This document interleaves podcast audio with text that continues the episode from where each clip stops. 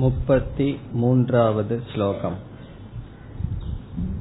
श्रेयान् द्रव्यमयात्यज्ञात्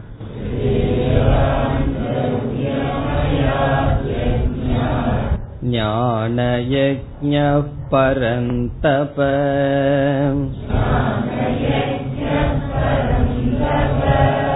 सर्वं कर्माखिलं पार्थ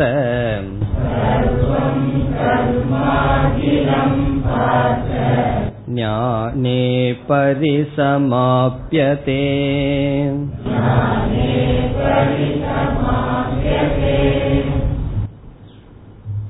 பலவிதமான சாதனைகளை பகவான் பேசி வந்தார் ஒவ்வொரு சாதனையையும் யஜ்யம் என்று கற்பனை செய்து விதவிதமான யஜ்யங்களை விதவிதமான மனிதர்கள் செய்கிறார்கள் என்று கூறினார்.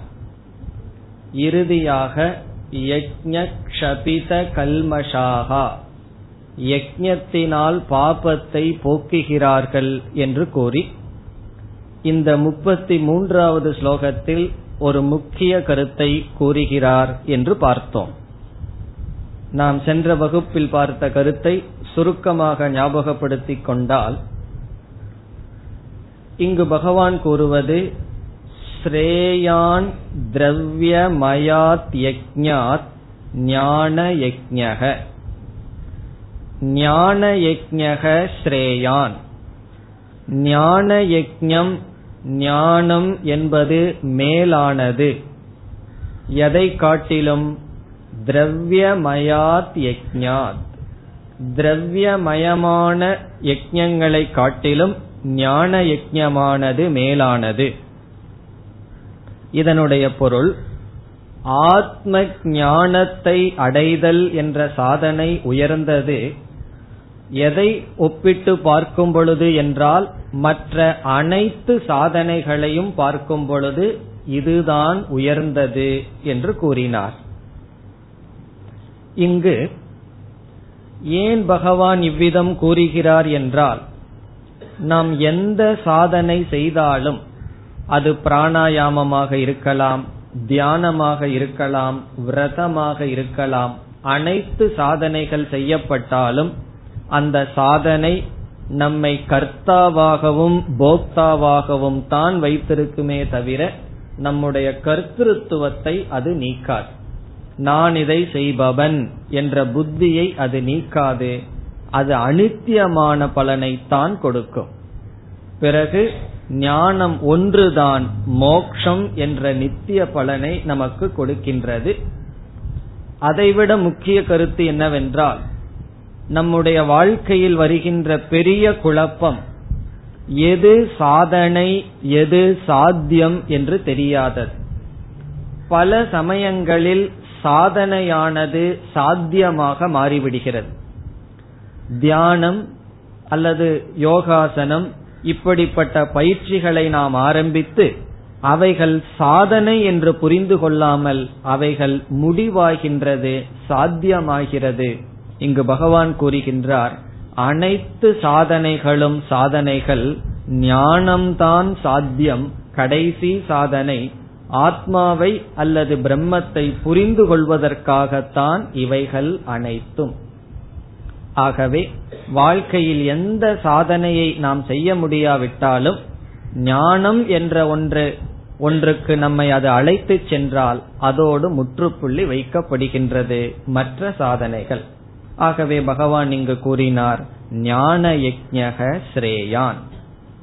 இனி இரண்டாவது வரியை பார்த்தால் சர்வம் கர்ம அகிலம் கர்ம ஞானே பரிசமாப்பியதே அனைத்து செயல்களும் அகிலம் என்றால் மீதி இல்லாத அனைத்து செயல்களும் ஞானத்தில் முடிவடைகின்றது. இதனுடைய விளக்கத்தை பார்க்க வேண்டும். எல்லா செயல்களும் ஞானம் வந்தால் முற்றுப்புள்ளியை அடைகிறது.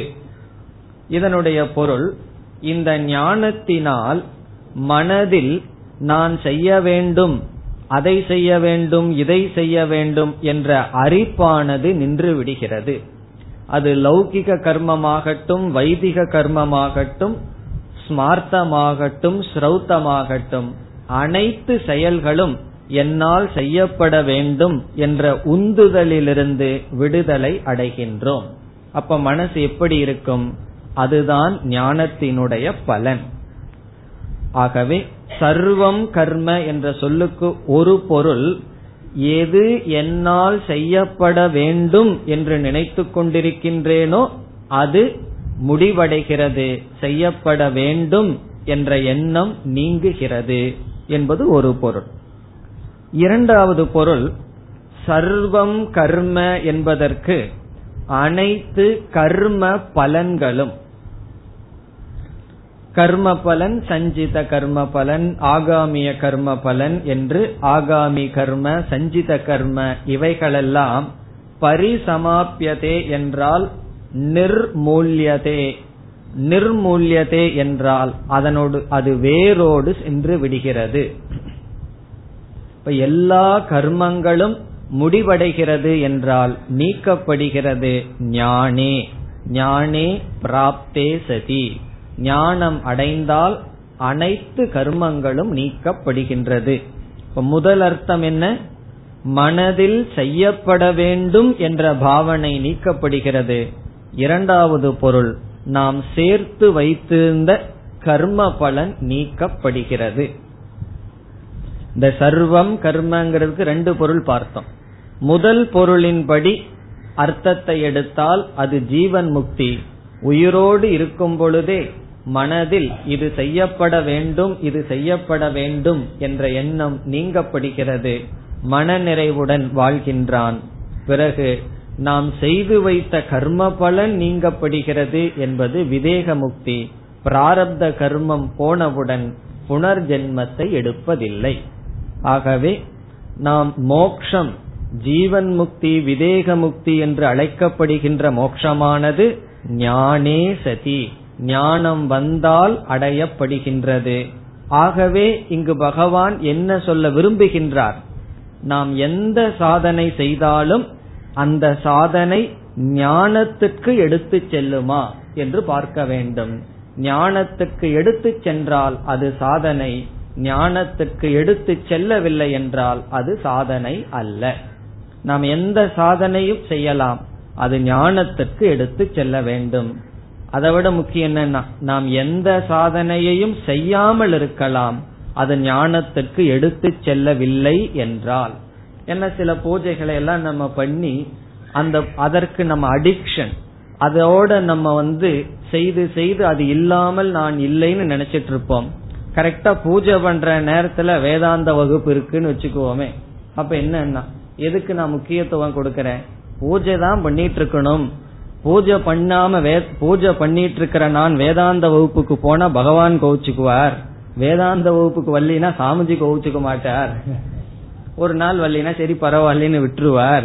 ஆனா அங்க பகவான் கோவிச்சுக்குவார் அப்படின்னு ஒரு பயம் நமக்கு இருக்கின்றது. நாம எதை நம்மை ஒழுங்குபடுத்த சில ஒழுக்கங்களை ஏற்படுத்தோமோ அதனாலேயே நாம் ஒடுக்கப்படுகின்றோம். அதை இங்கு பகவான் நீக்குகின்றார். என்னவென்று எதை வேண்டுமானாலும் எந்த சாதனையை வேண்டுமானாலும் விட்டுவிடலாம். அது மட்டுமல்ல சாதனைன்னு சொன்னாவே அது படிப்படியாக இருக்கின்றது. ஆரம்பத்துல நமக்கு எல்லா கோயிலுக்கும் நடந்து போகலாம். அல்லது பஸ்ல போகலாம். அல்லது கார்ல போகலாம். எல்லா கோயிலையும் சுத்தலான்னு ஆசை இருக்கும் அது சரியா தவறான்னா.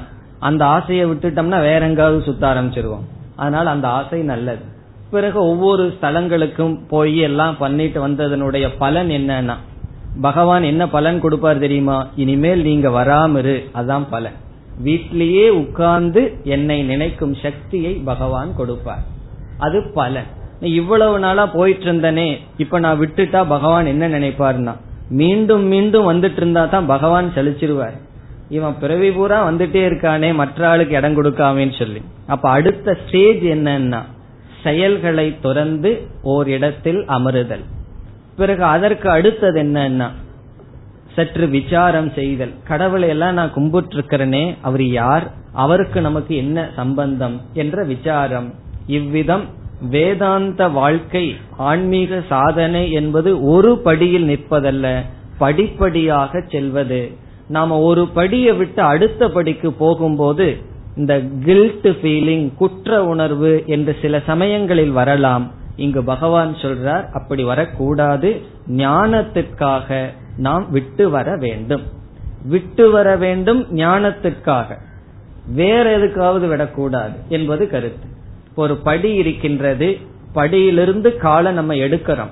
ரெண்டு காரணத்துக்கு எடுக்கலாம். கீழே வைக்கிறதுக்கும் எடுக்கலாம் மேல வைக்கிறதுக்கும் எடுத்தாகணும்.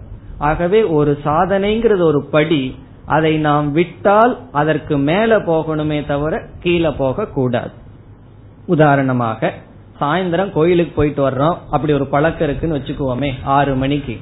சரி நீ கோயிலுக்கு போற நேரத்துக்கு கீதை கிளாஸுக்கு போலான்னா கோயிலை திறந்து அடுத்த படிக்கு போறோம். நான் கோயிலுக்கு போறதை விட்டுட்டு டிவி முன்னாடி உட்கார்ந்துட்டு இருந்தோம்னு வச்சோம்னா ஒரு படி இறங்குகின்றோம். இதுதான் வாழ்க்கை. இங்கு பகவான் சொல்றார் அனைத்து சாதனைகளையும் எந்த கடைசி படியை நோக்கி சென்று கொண்டிருக்க வேண்டும்? ஞானம். ஆத்ம ஞானம் என்று சொல்லி சாதனைகளை இங்கு முடிக்கின்றார். இப்ப நமக்கு எதுல ஒரு பற்று எதுல ஒரு முக்கியத்துவம் வந்துள்ளது? ஞானம். ஆத்ம ஞானம்தான் அடைய வேண்டும் என்று வருகையில் அடுத்த ஸ்லோகத்தில் அந்த ஞானத்தை எங்கு எப்படி எப்படிப்பட்டவனாக பெற வேண்டும் என்று கூறுகின்றார். முப்பத்தி நான்காவது ஸ்லோகம். तद्विद्धि प्रणिपातेन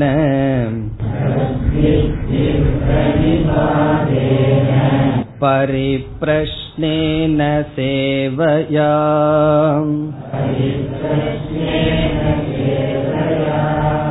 उपतेक्षन्ति ते ज्ञानम्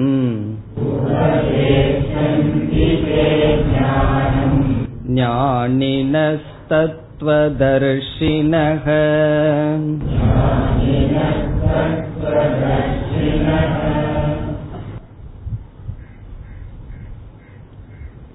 சென்ற ஸ்லோகத்தில் ஞானத்தில் மோக்ஷம் அடையப்படுகிறது என்றார்.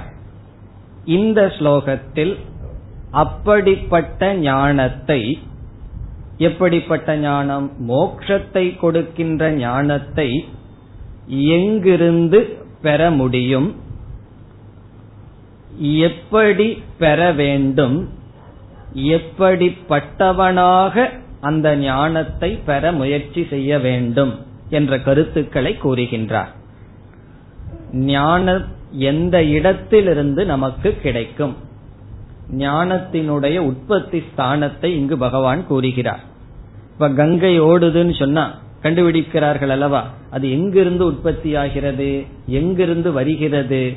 அதுபோல இந்த ஞானம் எந்த இடத்திலிருந்து நாம் பெற வேண்டும்? எப்படி பெற வேண்டும்? என்ற நியமங்கள் இங்கு பேசப்படுகிறது.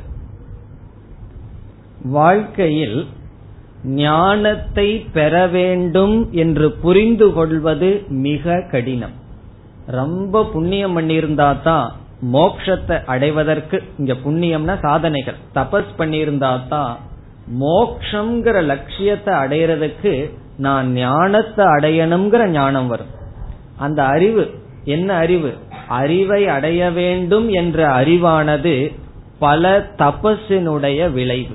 எனக்கு ஞானம் வேண்டும். இந்த உண்மை தெரிஞ்சிருக்கணும்னா என்னுடைய துயரத்துக்கு காரணம் அஜானம் நான் அறியாமையில துக்கப்பட்டு இருக்கேன் இந்த உலகம் உண்மையில் எனக்கு துயரத்தை கொடுக்கவில்லை. ஆகவே இந்த உலகத்தை மாத்துறதோ மற்றவர்களை மாத்துறதுலயோ எனக்கு தாற்பயம் கிடையாது. என்னுடைய அறியாமையினால் நான் துயரப்படுகிறேன். ஆகவே எனக்கு அறிவு தேவை என்ற அறிவு பசி வருவது தபசினுடைய பலன். சில பேர் இவ்வளவு தூரம் வந்து விடுவார்கள். இது வராம இருக்கிறவங்க ரொம்ப பேர். இவ்வளவு தூரம் வந்துட்டு இங்க ஒரு ஸ்லிப் இருக்கு. அது என்ன ஸ்லிப் இந்த இடத்துல என்ன தவறு நடக்கலாம் என்றால் அந்த ஞானத்தை எப்படி அடைதல் என்ற விஷயத்தில் சில தவறுகள் நடக்கலாம். சிலர் கூறுகிறார்கள் கண்ணை மூடி உட்கார்ந்துட்டு தியானமே செய்து கொண்டிரு ஞானம் வந்துவிடும். மரத்தடியில போய் உட்கார்ந்துக்கோ ஞானம் வந்துவிடும். அல்லது எதையதோ சாதனைகள் செய்து பஜனையே பண்ணிட்டு ஒரு நாள் திடீர்னு ஞானம் வந்துடும் அல்லது ஏதாவது பண்ணிட்டு ஒரு நாள் ஞானம் வந்து விடும் என்று நினைக்கிறார்கள். முதல்ல ஞானம் வேணும்னு புரிஞ்சுக்கிறது அரிது. அப்படி புரிந்து கொண்டால் இந்த ஞானம் இங்கிருந்துதான் பெற முடியும் என்று புரிந்து கொள்ள வேண்டும். அதை இங்கு பகவான் கூறுகின்றார். அது எங்கிருந்து? குருவினிடமிருந்து சாஸ்திரத்திடமிருந்துதான் பெற முடியும். வேதாந்த சாஸ்திரத்தை உபதேசிக்கின்ற குருவிடமிருந்துதான் இந்த ஞானத்தை பெற முடியும் என்று இங்கு பகவான் கூறுகின்றார். இந்த ஞானத்தை எங்கிருந்து பெற முடியும்? குருவிடமிருந்து சப்த பிரமாணத்திடமிருந்து பெற முடியும். வேறு விஷயங்களுக்கு குரு தேவைப்படலாம் தேவை இல்லாமலும் இருக்கலாம். இப்ப ஜபம் பண்ணணும்னா ஒரு குருவிடமிருந்து மந்திரத்தை வாங்கிட்டு செய்வது நல்லது. ஒரு கால் முடியலன்னு சொன்னாலும் பரவாயில்ல. பரம்பரையா என்ன செய்துட்டு இருந்தோமோ அதை செய்யலாம். அப்படி மற்ற விஷயங்களில் எல்லா விஷயத்துக்கும் மேலானவர்கள் பெரியவர்கள் குரு இருந்தா நல்லது. இல்லாட்டியும் மேனேஜ் பண்ணலாம். ஆனா வேதாந்தத்தில் மட்டும் அது முடியாது. மற்றதுலயும் உண்மையிலேயே முடியாதுதான். முடிந்தாலும் வேதாந்தத்தில் கண்டிப்பாக முடியாது. காரணம் என்ன? கிளாஸுக்கு வராம கீத உபனிஷத்தை படிச்சு பார்த்தா தெரிஞ்சிடும் அது எவ்வளவு தூரம் நமக்கு புரிகின்றது என்று. ஆகவே இங்கு பகவான் கூறுகிறார் குருவிடமிருந்து அந்த ஞானத்தை பெற வேண்டும். வேதாந்த ஞானத்தை பெற வேண்டும். இது முதல் கேள்விக்கு பதில். முதல் கேள்வி என்ன கேட்டோம்? எங்கிருந்து இந்த ஞானத்தை அடைய வேண்டும்? வேதாந்த சாஸ்திர அது முக்கியம். குருவிடமிருந்து பெற வேண்டும் சொன்னா வேதாந்த சாஸ்திரத்தை உபதேசிக்கின்ற குருவிடமிருந்து பெற வேண்டும். இரண்டாவது கேள்விக்கு பதில் அந்த குருவினுடைய லட்சணம் எல்லாம் இரண்டாவது வரியில் வருகிறது பார்க்க இருக்கின்றோம். இரண்டாவது எப்படி பெற வேண்டும்? எப்படிப்பட்டவனாக இருந்து பெற வேண்டும்? அது முதல் வரியில் வருகின்றது. எப்படி பெற வேண்டும் என்றால் பகவான் சொல்ல போறார் கேட்டு பெற வேண்டும் யாசித்து பெற வேண்டும். எப்படி நச்சிகேதன் வந்து யம தர்மராஜாவிடம் யாசித்து பெற்றான் கேட்டு பெற்றானோ அப்படி கேட்டு இந்த ஞானத்தை அடைய வேண்டும் சொல்றார். இனி அடுத்ததாக நீ எப்படிப்பட்டவனாக இருந்து இந்த ஞானத்தை கேட்க வேண்டும் இந்த ஞானத்தை யாசிக்க வேண்டும் என்று சொல்கின்றார். அதுவும் முக்கியம் அல்லவா நாம் எப்படிப்பட்டவர்களாக நம்மை மாற்றிக்கொண்டு குருவிடம் சென்று இந்த ஞானத்தை கேட்க வேண்டும்.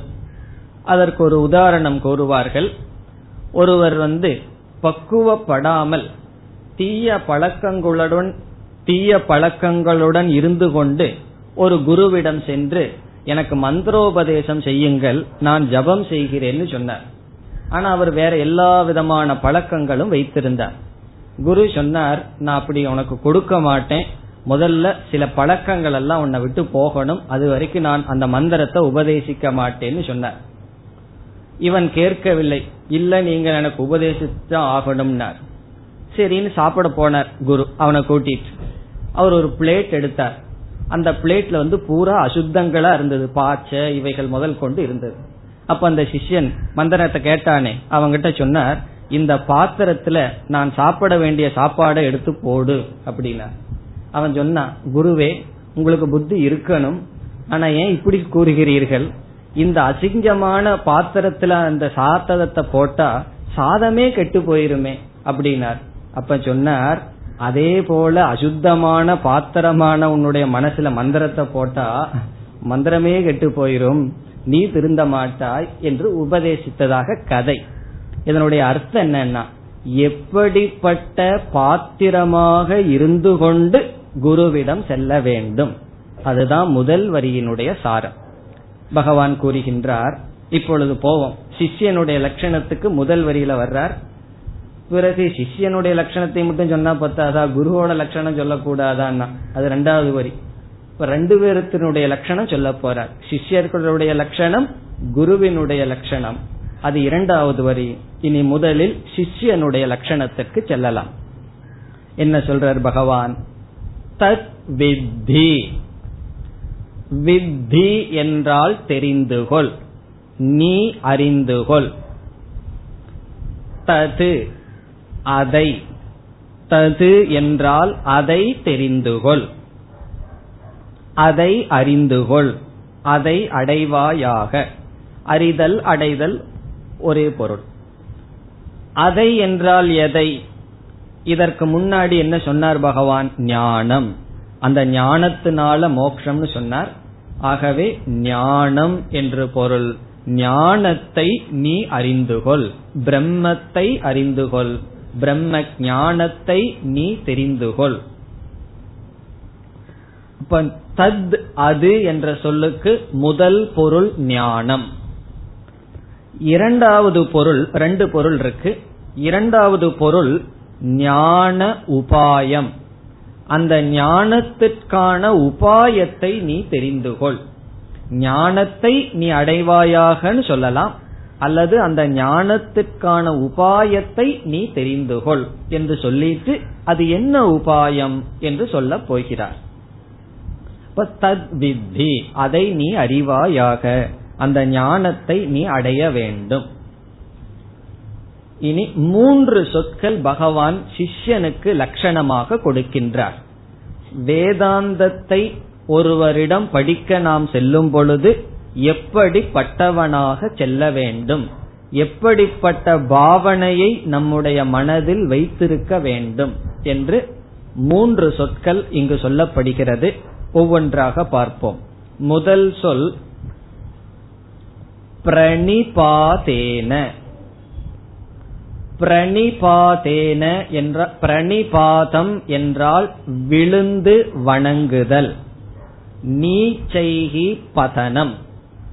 சாஷ்டாங்க நமஸ்காரம் சொல்றமே. அப்படி உடலில் விழுந்து நமஸ்காரம் செய்தல்.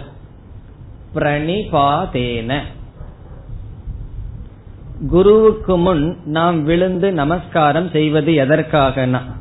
எக்ஸசைஸுக்காகவா உளுந்து உளுந்து எந்திரிச்சா கொஞ்சம் ஃப்ரெஷ்ஷா இருக்குங்கிறதுக்காகவான்னா நம்முடைய ஷரீர அங்கம் நிலத்துல படுது. அதுல கடைசி அங்க என்னன்னா நம்முடைய மனம். நம்முடைய மனம் விழுக வேண்டும்.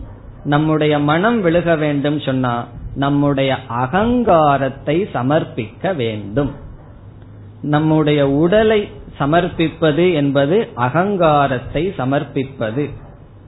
இதெல்லாம் தான் நம்ம நாட்டில் இருக்கிற பெருமை ஒரு கலாச்சாரம்.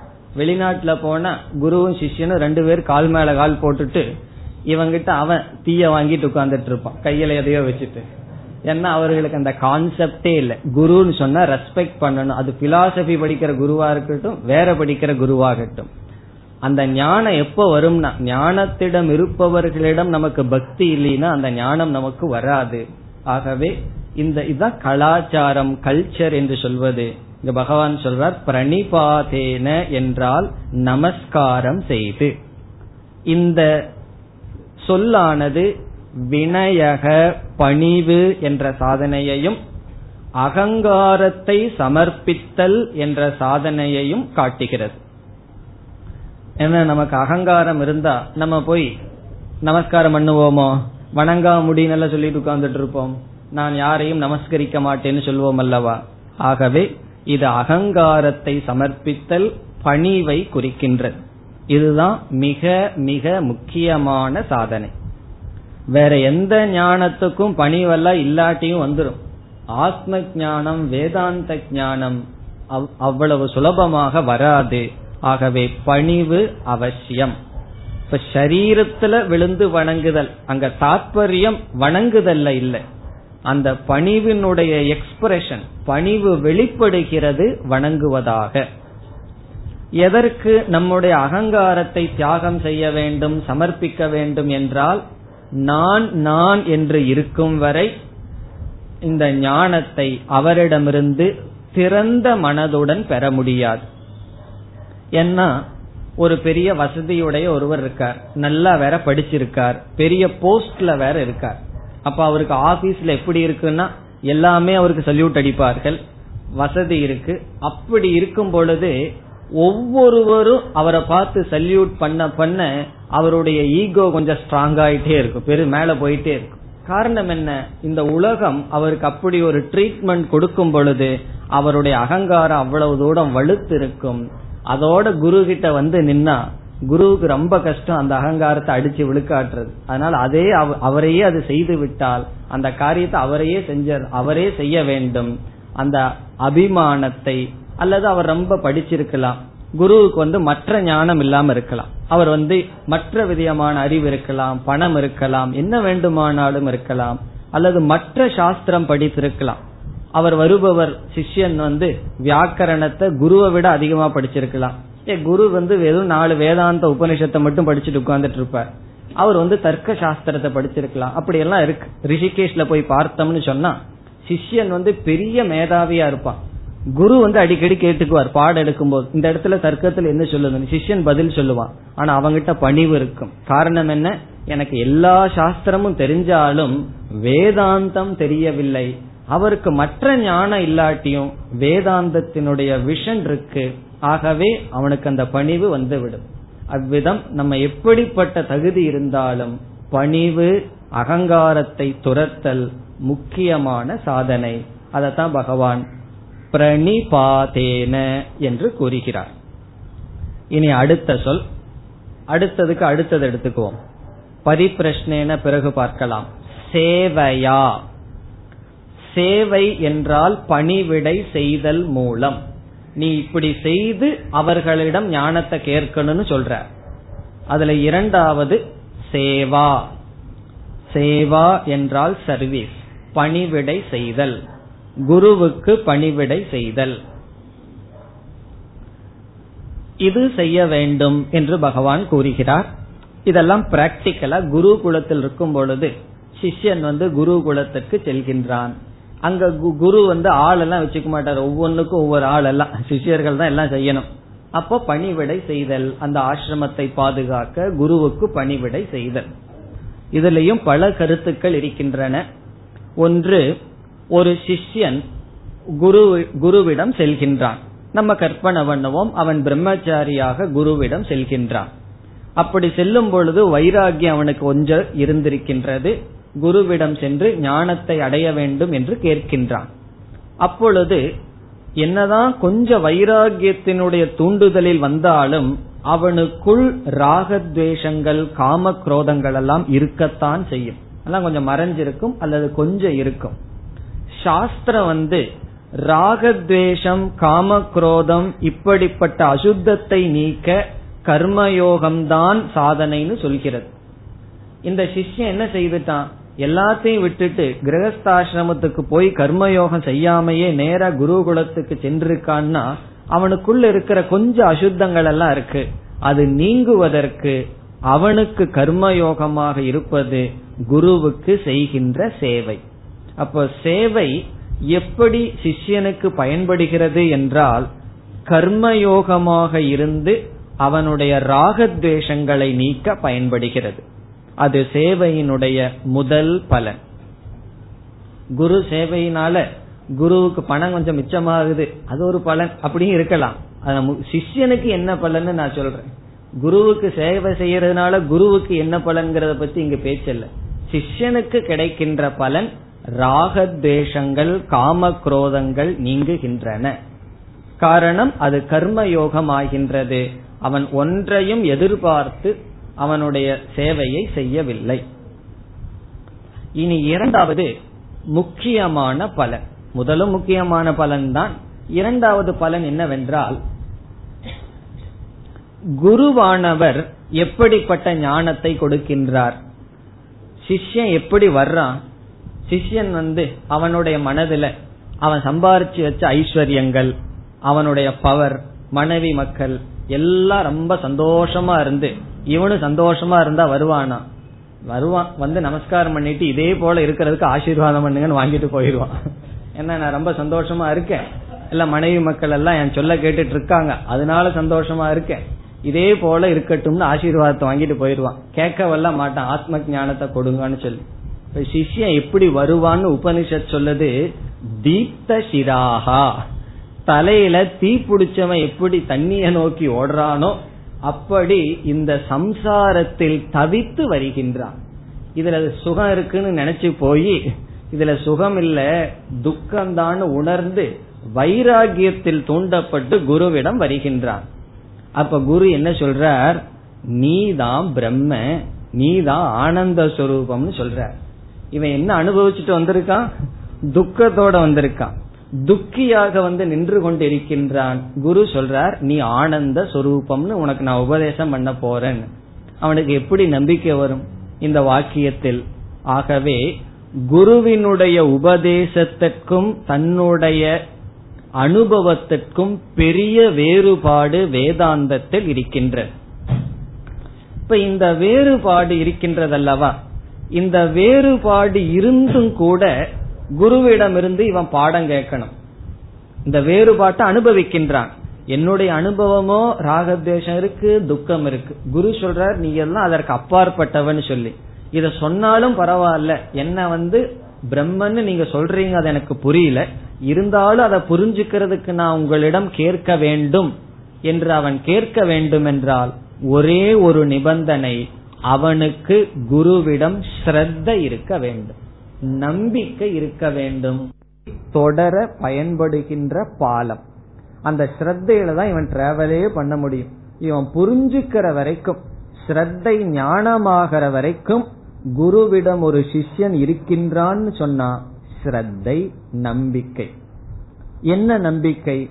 குரு சொல்றார் இந்த ஞானத்தை நீ அடைஞ்சா உனக்கு ராகத்வேஷம் போயிரும் காமக்ரோதம் போயிரும் நீ சாந்த சுரூபியா இருப்பன்னு சொல்ற இவனுக்கு ஸ்ரத்த எப்படி வர முடியும்னு சொன்னா பிறகு ஒன்னு சொல்றார் உனக்கு பணத்துல எல்லாம் ஆசை போகும். இதெல்லாம் சொல்லுவார் குரு. இந்த இதுல எப்போ ஸ்ரத்த வரும்? குரு என்ன சொல்றார்? இந்த ஞானம் உனக்கு கிடைச்சா பொருள் மீது ஆசை போகும் அமைதியா இருப்பேன் குரோதம் போகும் காமம் போகும் சொல்றார். இவனுக்கும் அந்த ஞானம் இல்லை. பிறகு இந்த ஞானத்தில் அவனுக்கு எப்போ ஸ்ரத்த வரும் சொன்னா குருவினுடைய அருகில் சென்றால் குருவினிடம் அவர் என்ன பலனை சொல்லிட்டு இருக்காரோ அதை பார்க்கின்றான் காமமற்றவராக குரோதமற்றவராக அவன் குருவினிடம் பார்க்கின்றான். அப்பொழுதுதான் ஒரு கேள்வி அவனுடைய மனதில் வருகின்றது. இவர் ஏதோ ஒன்று நான் அறியாததை அறிந்த காரணத்தினால்தான் இவ்விதம் இருக்கின்றார். அப்ப ஞானத்தை சிஷ்யன் பார்க்கவில்லை. சிஷ்யன் ஞானத்தினுடைய பலனை பார்க்கின்றான். ஞானத்தினுடைய பலனை குரு கிட்ட பார்த்தால்தான் அவனுக்கு ஸ்ரத்த ஏற்படுகிறது. ஞானத்தினுடைய பலன் குரு இல்லாம உபதேசம் பண்ணா அவர் எப்படிப்பட்ட குருன்னு ரெண்டாவது வரியில பார்ப்போம். அது சிஷ்யனுக்கு அப்படி ஒரு பிராரப்தம் இருந்தா அப்படிப்பட்ட குரு கிட்ட போவான் நம்ம சரியான விதத்தில் பேசினால் அந்த குருவிடம் ஞானத்தினுடைய பலனை பார்க்கின்றான். இப்ப குருவிடம் அருகில் எப்படி போக முடியும்னா சேவையின் மூலமாக. இப்ப சேவை செய்வதன் மூலமாக அவன் குருவினுடைய மற்ற நேரங்களில் இருக்கின்றான். வகுப்பு நேரத்தில் மட்டுமல்லாமல் ஒன்று இருக்கும் பொழுது அந்த வாழ்க்கையே அவனுக்கு பாடமாக மாறுகிறது. அந்த வாழ்க்கை என்ன பாடம் கொடுக்குதுன்னா இந்த சாஸ்திரத்தில் ஸ்ரத்தையை கொடுக்கின்றது. ஏன் ஸ்ரத்தையை கொடுக்கின்றது? இந்த ஞானத்தினுடைய பலனை பார்க்கின்றான். ஆகவே ஸ்ரத்தை வருகிறது. எல்லாமே அப்படித்தானே? ஒரு டாக்டர் கிட்ட போறார் ஒருவர் அவர் ஏதோ மருந்து கொடுக்கிறார் ஏதோ மருந்து கொடுக்கிறார் சரியாயிடுது. அதே போல எனக்கும் தலைவலின்னு இனி ஒருவர் சொல்றார் நான் இது மருந்து எனக்கு சரியா இருக்கு நீ அதே டாக்டர் கிட்ட போ அதே மருந்தை வாங்குன்னு சொல்கிறார்கள். அதனுடைய அர்த்தம் என்னன்னா இந்த பலனை அனுபவிச்சுட்டா பலனை ஒருத்தரிடம் பார்த்தா நமக்கு ஸ்ரத்த வந்துடும் இப்ப ஸ்ரத்த எதுல வரும்னா ஒன்றை கூறி அதனுடைய பலனை அனுபவிக்கும் பொழுது வருகின்றது. அது வரைக்கும் ஸ்ரத்தை வராது. ஆகவே இந்த ஸ்ரத்தை வர சேவையானது துணை புரிகின்றது.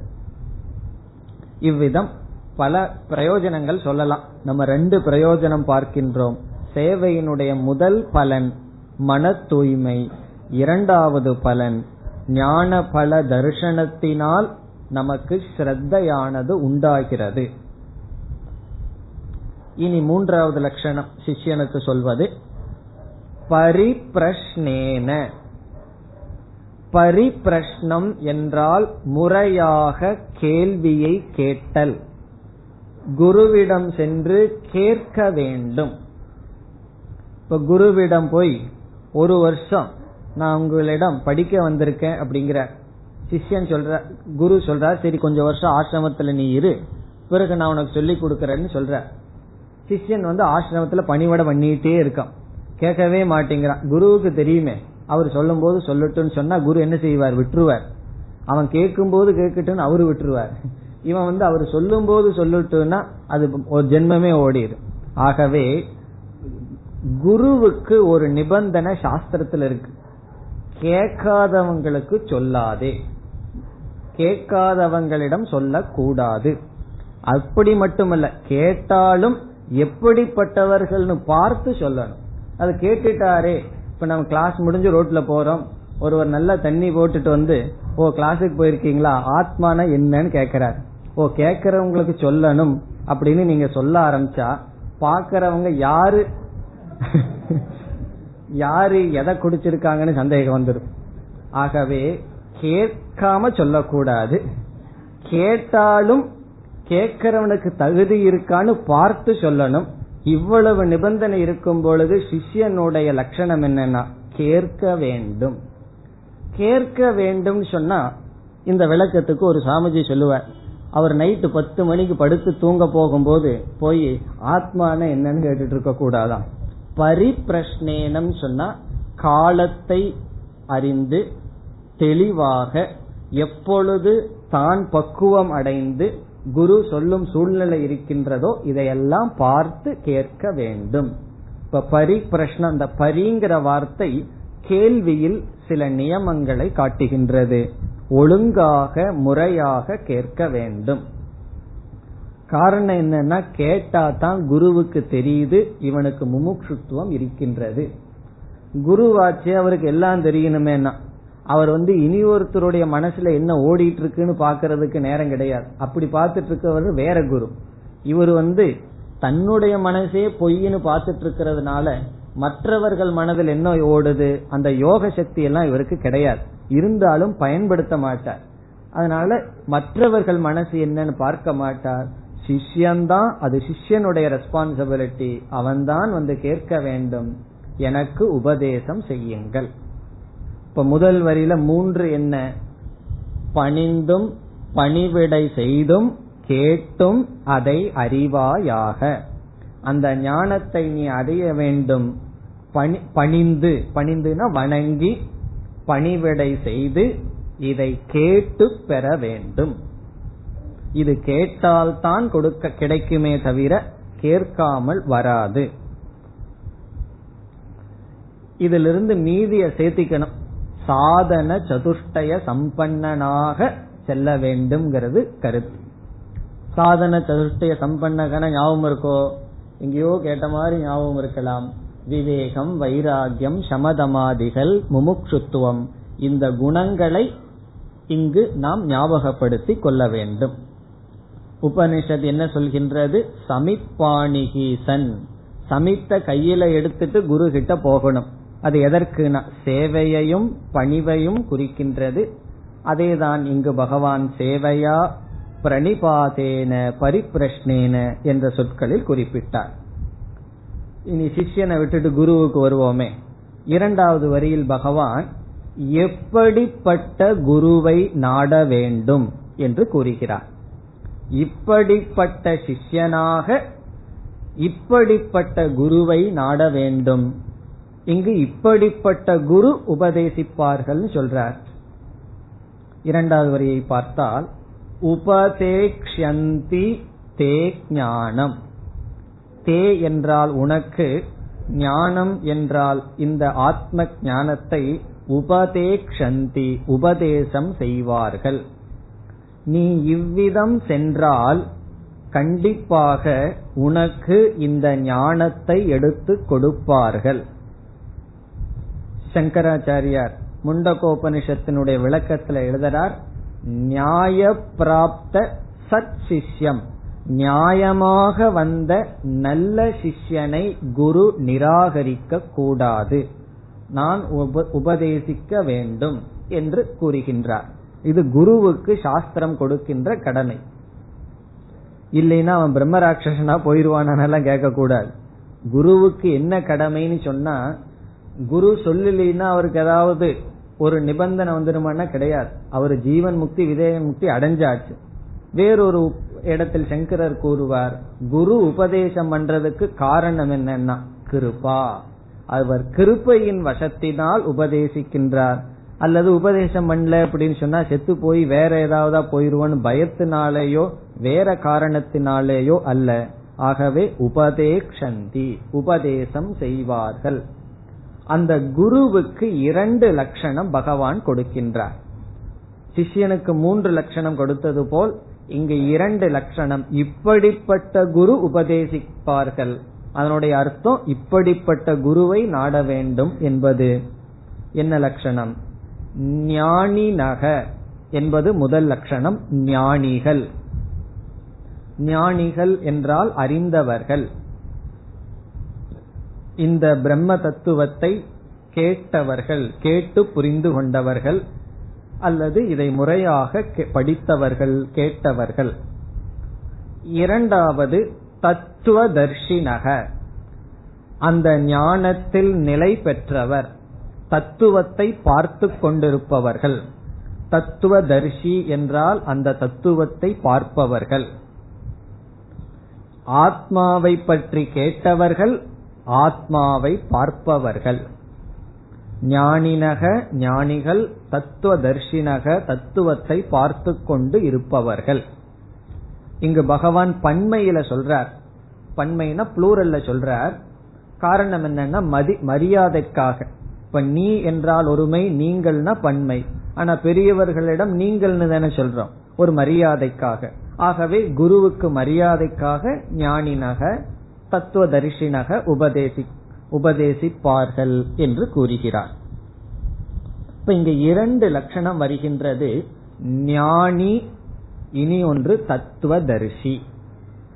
ஞானி தத்துவதரிசி என்று குருவுக்கு இரண்டு லட்சணம். இப்படிப்பட்ட குருவை அடைய வேண்டும். இனி ஒவ்வொன்றாக பார்க்கலாம். ஞானினக என்ற சொல் உபனிஷத்தில் இரண்டு லட்சணம் குருவுக்கு சொல்லப்பட்டது ஸ்ரோத்ரியக பிரம்மனிஷ்டக என்று. அந்த ஸ்ரோத்ரியன் என்ற கருத்தை குறிக்கின்றது. ஞானி என்ற சொல்லுக்கு பொருள் ஸ்ரோத்ரியன். ஸ்ரோத்ரியன்கிற சொல்லுக்கு பொருள் தெரியலையேன்னா பார்க்க போகின்றோம்.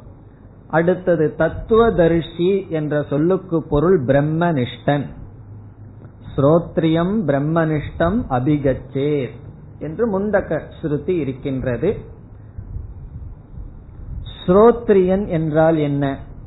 என்றால் முறைப்படி வேதாந்த சாஸ்திரத்தை கேட்டவர்கள். ஸ்ரோத்ரியன் என்பதனுடைய லட்சணம் சாஸ்திரம் முறைப்படி படித்தவர்கள். நம்ம வந்து ஒரு குரு கிட்ட போகணும். அந்த குருவுக்கு என்ன தகுதினா அவருக்கு குரு இருந்திருக்கணும். அதுதான் தகுதி. அவர் சொல்ற எனக்கு குருவெல்லாம் கிடையாது. நான் என்னுடைய சுயமான புத்தியிலேயே கண்டுபிடிச்ச விஷயம்னா என்ன செய்யணும்னா அதை நீங்களே வச்சுக்கோங்கன்னு திரும்பி வந்துடணும் நீங்க கண்டுபிடிச்சது உங்களிடமே இருக்கட்டும். குருவிடமிருந்து வாங்கி இருந்தால் நான் வருகிறேன்ட்டு போகணும். அப்ப நாம போற குருவுக்கு என்ன லட்சணம்? அவருக்கு குரு இருந்திருக்க வேண்டும். அதனுடைய அர்த்தம் என்னன்னா இவர் ஒழுங்காக பாடத்தை படித்திருக்க வேண்டும். வேதாந்தத்தை முறையாக படித்திருப்பது ஸ்ரோத்ரியக. ஸ்ரோத்ரியகன கேட்டவன் வேதாந்தத்தை முறையாக படித்தவர் என்று பொருள். முறையாக படித்தல் என்றால் சாஸ்திரத்தில் இவ்விதம் கூறுவார்கள். பத வாக்கிய பிரமாணஜக என்று சொல்வார்கள். பத வாக்கிய பிரமாண ஞகன அறிந்தவன். எதை அறிந்தவன்? பத வாக்கிய பிரமாணம். இந்த ஞானத்துடன் வேதாந்தம் படித்தவரா? பதம் என்றால் சொற்கள். ஒரு சொல் ஒரு சொல் எப்படி தோன்றியது என்ற இலக்கணம் படித்தவர்கள். அப்ப பதஜக என்றால் வியாக்கரணம் படித்தவர். பதம் சொன்னா இலக்கணம். அந்த இலக்கணம் படிச்சாதான் உபனிஷத்தை நேரடியாக நாம் புரிந்து கொள்ள முடியும். ஆகவே பத ஞானம் பதம் சொன்னா ஒரு சொல். ஒரு சொல் எப்படி உற்பத்தி ஆகுது எந்த வினை அடியிலிருந்து வருகிறது வினை அடின்னு சொன்னா நில் ஓடு நட இதையெல்லாம் வினை அடின்னு சொல்லுவோம். இப்ப நிற்கிறான் ஓடுகிறான்னு சில சொற்களை சேர்த்து ஒரு பொருள்ல வினை சொல்லாக வருகிறது. அப்படி ஒரு வினை சொல்லுன்னு சொன்னா அது எதிலிருந்து உற்பத்தி ஆகிறது. இவ்விதம் சாஸ்திரத்தினுடைய பொருளை நன்கு புரிந்து கொள்ள வேண்டும் என்றால் இலக்கணம் அவசியம் அந்த ஞானம் பதம்.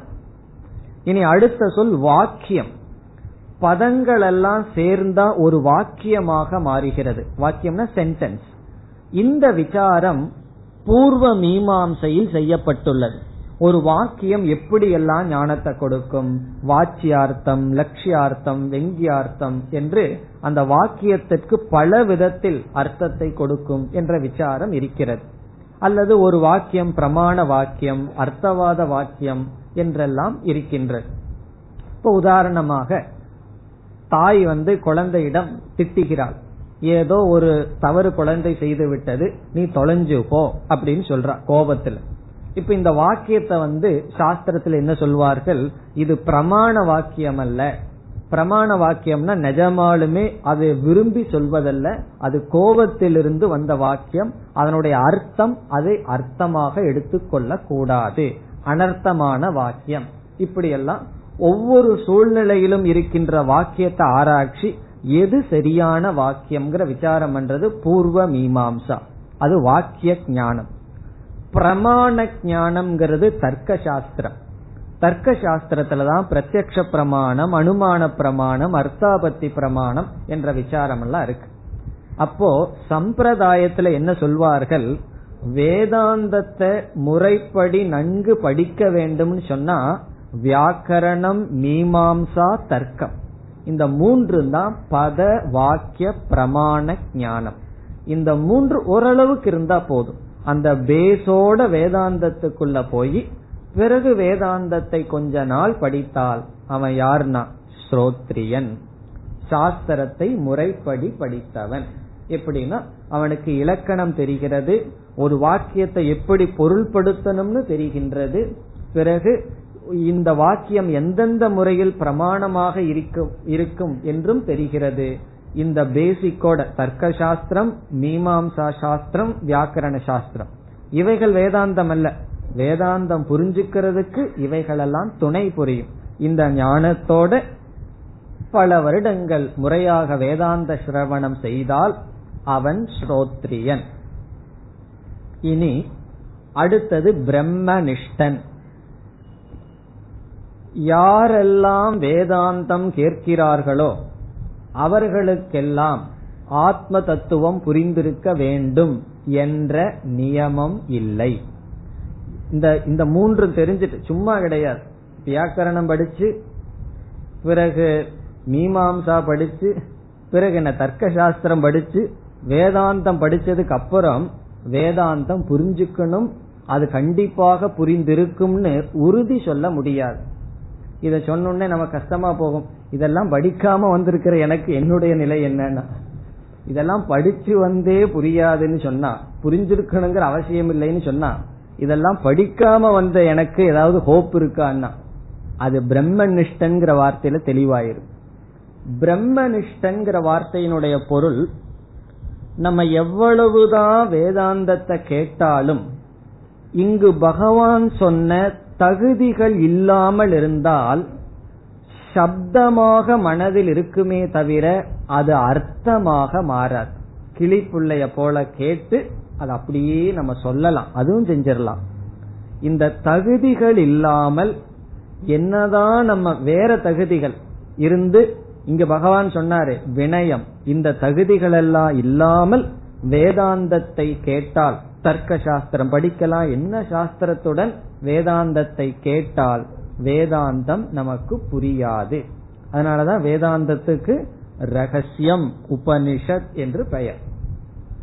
இப்ப பிரம்மனிஷ்டன்னு சொன்னா இந்த முறைப்படி படித்தவன் முறையான தகுதிகளையும் அடைந்து சாதன சதுஷ்டய சம்பத்தையும் அடைந்து அவன் சிரவணத்தோடு நிற்காமல் மனநம் நிதித்தியாசனம் என்ற சாதனையை செய்து ஞானத்தை அடைந்து அந்த ஞானத்தில் நிஷ்டையை அடைந்தவன்.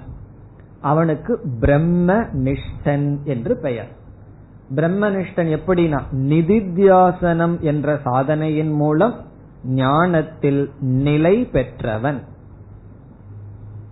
நிஷ்டகன நிலை பெற்றவன். பிரம்ம நிஷ்டகன்னா ஞானத்தில் நிலை பெற்றவன்.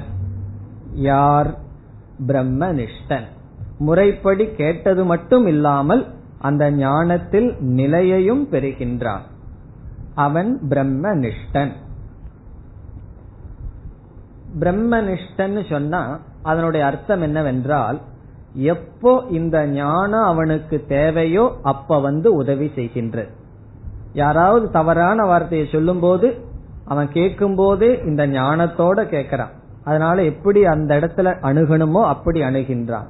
பிரம்மனிஷ்டன் ஆகாத வரைக்கும் எப்படி இருக்கும்னா முதல்ல ஏதாவது திருப்பி சொல்லிடுவோம் அதுக்கப்புறம் தான் ஞாபகம் வரும். ஐயையோ நம்ம கீதையெல்லாம் படிச்சிட்டு இருக்கோம். இப்படி சொல்லக்கூடாதே.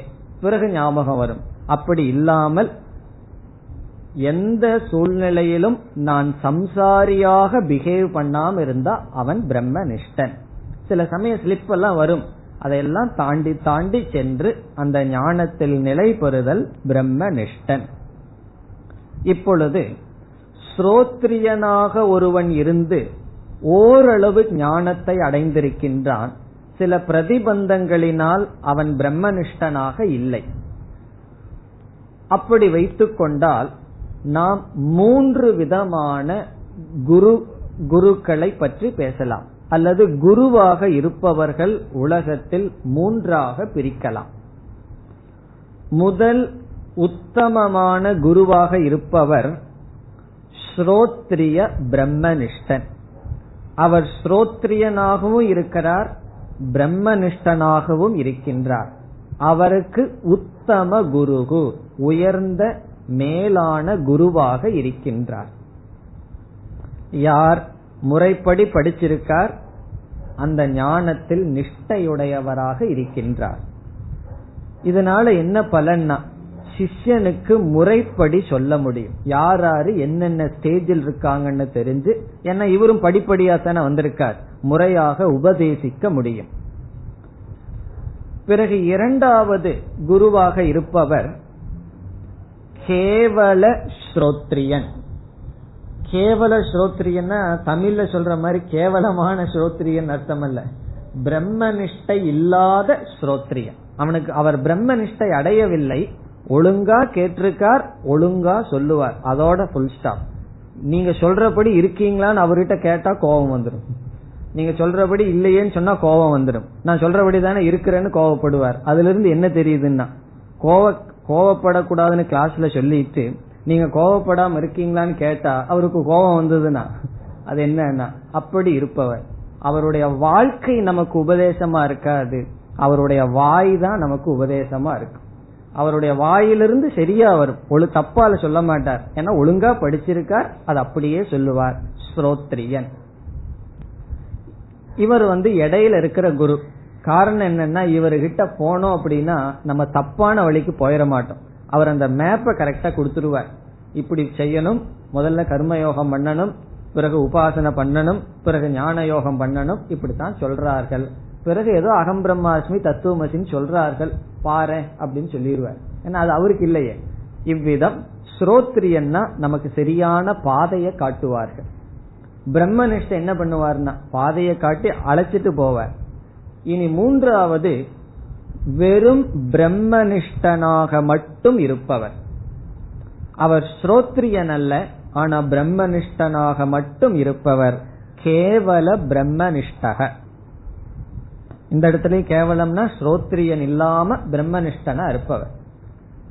இவர் யாருன்னு சொன்னா பல பிறவிகளில் பக்குவப்பட்டு வந்தவர். அல்லது இந்த பிறவியிலும் எத்தனையோ சாதனைகள் எல்லாம் செய்து ஏதோ ஒரு சில வாக்கியத்தின் துணை கொண்டு யாராவது சொன்ன ஒரு சில வாக்கியத்தின் துணை கொண்டு தூய்மையான மனம் இவருக்கு இருந்த காரணத்தினால் நான் பூர்ண பிரம்மஸ்வரூபம் என்ற ஞானத்தை அடைந்து விட்டார். முறைப்படி படிக்கவில்லை. பல வருஷம் குரு கிட்ட போய் படிக்கவில்லை. ஆனால் இவர் செய்த தபஸ் இவர் செய்த சாதனையினால் இவருக்கு ரொம்ப தூய்மை ஆயிடுது அவருக்கு ஒரு வார்த்தை போதும். அவர் புரிந்து கொண்டார். இப்ப தட்சிணாமூர்த்தி சனகாதி முனிவர்களுக்கு எவ்வளவு கஷ்டப்பட்டு பேசி புரிய வச்சார்? அவர் பேசவே இல்லை. கையில ஒரு ஒரு சின்முத்திரைய காமிச்சார் புரிந்து கொண்டார். ஏன்னா சிஷ்யர்கள் அவ்வளவு தூரம் பக்குவப்பட்டிருந்தார்கள். அதே போல முறைப்படி படிக்காமல் ஆனால் ஒரு சில வாக்கியத்தின் துணை கொண்டு ஞானத்தை அடைந்தவர்கள் பிரம்ம நிஷ்டர்கள் இந்த பிரம்ம நிஷ்டனும் ஸ்ரோத்ரியனாக இருந்து பிரம்மனிஷ்டனாக இருப்பவர்களுக்கும் ஒரு வித்தியாசமும் இல்லை. இருவரும் உத்தமமான மனிதர்கள். இந்த ரெண்டு பேரும் கடவுளுக்கு சமமான மனிதர்கள். அவருக்கு கொஞ்சம் வேதாந்த சொல்ல தெரியுது. இவருக்கு சொல்ல தெரியல அவ்வளவுதான் வித்தியாசம். அவரும் தத்துவ தர்ஷியா இருக்கார் இவரும் தத்துவ தர்ஷியா இருக்கார். அவரும் உலகத்தை பார்த்தா பிரம்மனா பார்க்கிறார் இவரும் உலகத்தை பார்த்தா பிரம்மனா பார்க்கிறார். இப்ப பிரம்மனிஷ்டனாக இருப்பவனும் ஸ்ரோத்ரிய பிரம்மனிஷ்டனாக இருப்பவரும் உயர்ந்த மனிதர்கள். ஆனால் ஸ்ரோத்ரிய பிரம்மனிஷ்டனாக இருப்பவர் உயர்ந்த குரு பிரம்மனிஷ்டனாக இருப்பவர் உயர்ந்த குரு அல்ல. அவர் உயர்ந்த மனிதர் உயர்ந்த குருவாக செயல்பட முடியாது. காரணம் என்ன? அவரிடம் சென்றால் எனக்கு மனசு கஷ்டமா இருக்கே உபதேசம் பண்ணுங்கன்னா என மனசு ஏது புத்தி ஏது இருக்கிறது ஆத்மா தானன்றுவர். காரணம் என்ன? அவர் அங்கதான் இருக்கார். அவர் ஆத்மாவிலேயே இருக்கிறதுனால முறைப்படி படிக்காத காரணத்தினால் அவருடைய உபதேசம் ஹையர் லெவல் இருக்கிற ஸ்டூடெண்ட்ஸுக்கு தான் பொருந்துமே தவிர ஆரம்பத்தில் இருக்கிறவங்களுக்கு படிப்படியாக செல்ல தெரியாது. ரமண மகரிஷியுடைய புஸ்தகங்கள் எடுத்து படிச்சோம்னா அவர் ஹையஸ்ட் லெவல்ல இருந்து தான் பேசுவார். நம்ம இந்த சாதனைகளை எல்லாம் பண்ணிட்டு போனாதான் அந்த புஸ்தகங்களை புரிந்து கொள்ள முடியும். ஆரம்பத்துல செல்பவர்களுக்கு அது புரியாது. காரணம் அவர் பிரம்ம நிஷ்டர். முறைப்படி படிக்கவில்லை. அதனால முறைப்படி உபதேசம் அவர் செய்யவில்லை. அதனால வந்து நம்ம தவறா எடுக்க கூடாது ஸ்ரோத்ரியம் பிரம்மனிஷ்டனும் பிரம்மனிஷ்டனும் உயர்ந்த மனிதர்கள். உத்தமமானவர்கள் ரெண்டு பேர்த்துக்கும் எந்த விதத்திலும் வித்தியாசம் கிடையாது. ஆனால் அவர் குருவாக இருந்து செயல்படலாம். இவர் குருவாக இருந்து செயல்பட முடியாது. இப்ப இவர்கிட்ட என்ன பண்ணணும்னா ஆசீர்வாதத்தை வாங்கிட்டு அங்க போயிடணும் அல்லது ஏதாவது ஸ்ரோத்ரியங்கிட்ட போய் படிச்சுட்டு இவர்கிட்ட ஆசீர்வாதத்தை மட்டும் வாங்கணும். காரணம் என்ன? உபதேசத்தை வாங்கினா அந்த உபதேசத்திலையும் தப்பு இல்லை. அதையும் கவனமா புரிஞ்சுக்கணும். பிரம்மனிஷ்டன் தப்பா உபதேசம் பண்ணுவாரா? தப்பா உபதேசம் பண்ண முடியாது. ஏன்னா அவருக்கு சரியான திருஷ்டி தான் இருக்கு. அவருடைய உபதேசத்தை வாங்கி கொள்ற நிலையில நம்ம இல்லை. இவ்விதம் விதவிதமான குரு பேசப்படுகிறது. இங்கு ஞானினக தத்துவதர்ஷினக என்பது ஸ்ரோத்ரிய பிரம்மனிஷ்டனை குறிக்கின்றது மேலும் அடுத்த வகுப்பில் பார்க்கலாம் ॐ पूर्णमद पूर्णमिदं पूर्णात् पूर्णमुदच्छते पूर्णस्य पूर्णमादाय पूर्णमेवावशिष्यते ॐ शान्ति शान्ति शान्तिः